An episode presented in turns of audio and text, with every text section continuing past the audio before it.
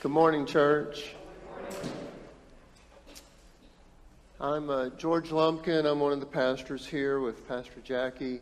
Uh, I was sitting there thinking that years ago I was in a church and uh, the bulletin it said pastor and it had the pastor's name, and then it said ministers, and it said all the members of this church, and uh, that's indeed true. So, church, thank you for all the ways you do ministry each and every day. Appreciate that very much. I know we have some visitors here today, and we're excited that you're here. It's a great church, a great uh, church to get connected, to do ministry, to make friends.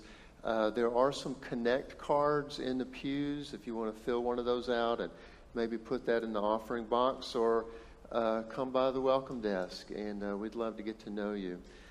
I uh, realize that I tend to spend all week working on a sermon, and then on Sunday morning, uh, Lisa explains to me what it really means. So I wish I could defy the space time continuum and now go back and rework my sermon, but pretty much every every Sunday, Brenda, I mean, uh, Lisa sort of explains that to me. So, um, years ago, uh, this lady in my church uh, was talking to me, and I, uh, I, I think she meant well. I don't think she meant malice exactly. Um, but she said, Can we request certain sermons? And I said, What do you mean? And she said, Well, as long as you're repeating sermons, can we request some of the good ones?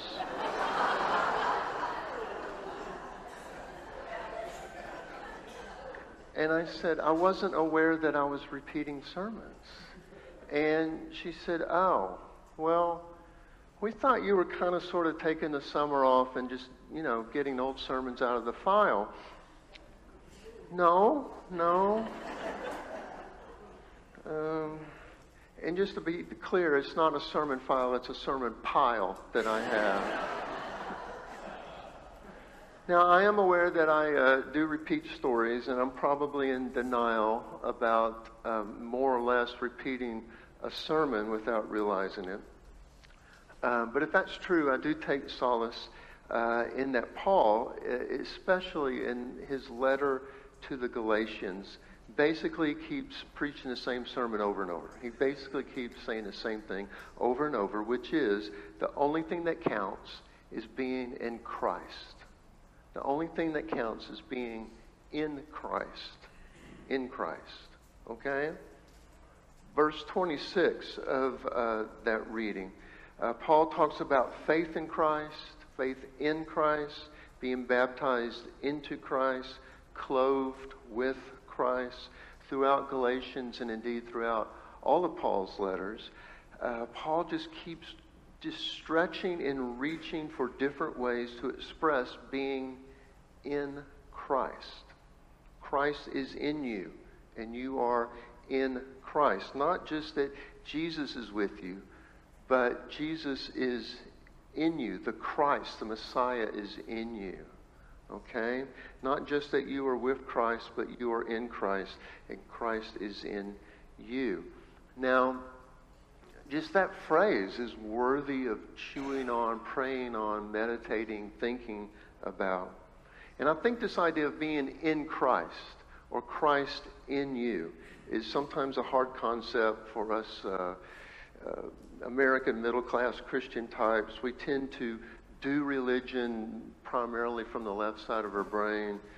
Um, we tend to want, at least want to reduce Christianity down to doctrine or rules or duty or custom or tradition or command uh, or maybe even just what we primarily do on Sunday mornings. But think about being in Christ not as a concept to affirm or even contemplate, but as experiential and relational. It's not how you think about it as much as what you do. Think about marriage. You can talk about marriage, marriage is what you do, it's a whole thing, right? So, I think the early Irish Christians uh, understood and embraced this very well.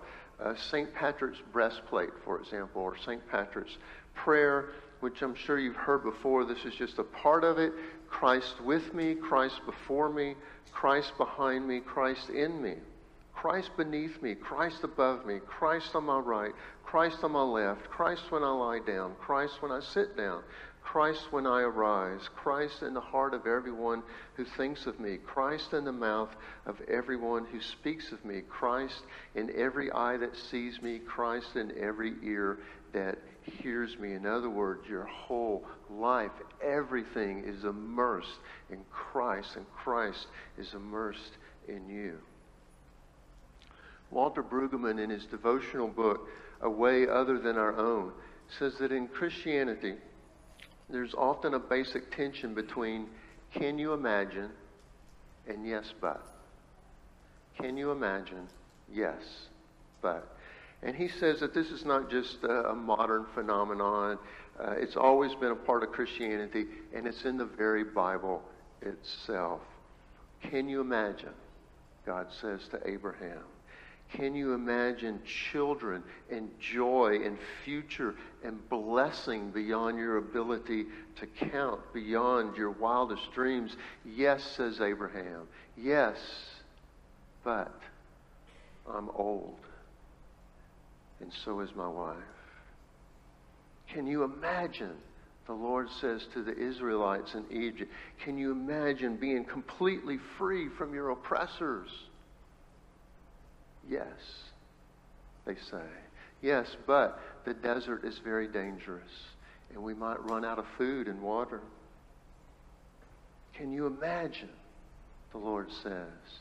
The promised land, the land of milk and honey, yes, say the Israelites, but it is occupied by our enemies, and they are stronger than we are.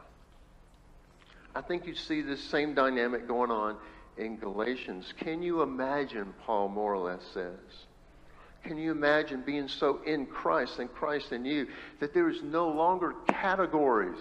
There's no longer Jew or Greek or slave or free or male or female.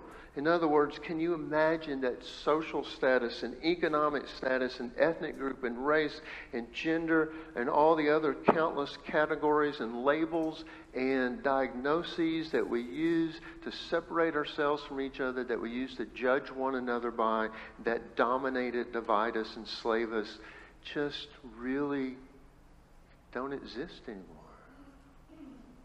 Yes, say the Galatians, but but what about the rules? What about the tradition? What about the law? It has to matter, right? Yes, say the. I think what I, they can't be as good as us. Hmm. Itching a little bit? What about the rules? What about the tradition? What about the law? Do we just throw it all away? And over the centuries, some have tried to interpret this in that way. Some have read this thinking that what Paul is saying is that the rules and the law and the tradition don't matter. Just love Jesus, and it doesn't matter what you do. But Paul's not saying that.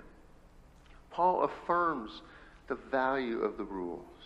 I mean, you, try to play a football game without agreed upon rules, right? Try to drive your car across town without agreed upon traffic rules. Try to run a banking system without rules, right? I could go on and on and on. The, the rules protect us in certain ways, right? The rules form boundaries that protect us from harm and help us to get along with each other and ensure justice and fairness. And then Paul says that the law has value. He, he, he says the law is kind of like a babysitter. Uh, the word in Greek that he uses is, is the word for a, a Greek slave, a household slave whose job it is to take care of the children. They, their job is to protect and take care and guide the children. And the law functions in that way. Okay? But then what Paul says in verse 21, and this is interesting to me, he says that the law will never impart life. Isn't that interesting? The law will never give you life. And that's it for Paul. That's the same sermon over and over. Just following the rules will never give you life with love and crazy on fire joy at being alive and seeing Christ in each person you meet. Paul followed the law. He was a Pharisee's Pharisee, he said, and all he had was a hateful heart. He was alive, but dead on the inside. The law does not impart life. And so, friends, can you imagine? Can you imagine being so filled with life that you might be like um, Jan Canfield, who was always trying to bless others, even though every single day her body was racked with pain? Can you imagine being like Reg Gardner? Who just loved life and people and being alive, and he was inspiring just to hang out with. Can you imagine? Not being afraid anymore. Can you imagine not living in anger or pessimism anymore? Can you imagine not feeling guilty all the time or ashamed or undeserving? Can you imagine your life as an inspiration to others? Can you imagine Christ in you and you in Christ? Can you just say yes? And that's the end of the sentence. What the gospel does is the sermon title. What does the gospel do? The gospel does all that you can imagine it can do. A Celtic blessing Christ with me sleeping, Christ with me waking, Christ with me watching each day and each night. Save us, Lord, while we are awake. Guard us while we are asleep, that awake we may live with Christ and asleep may rest in his peace.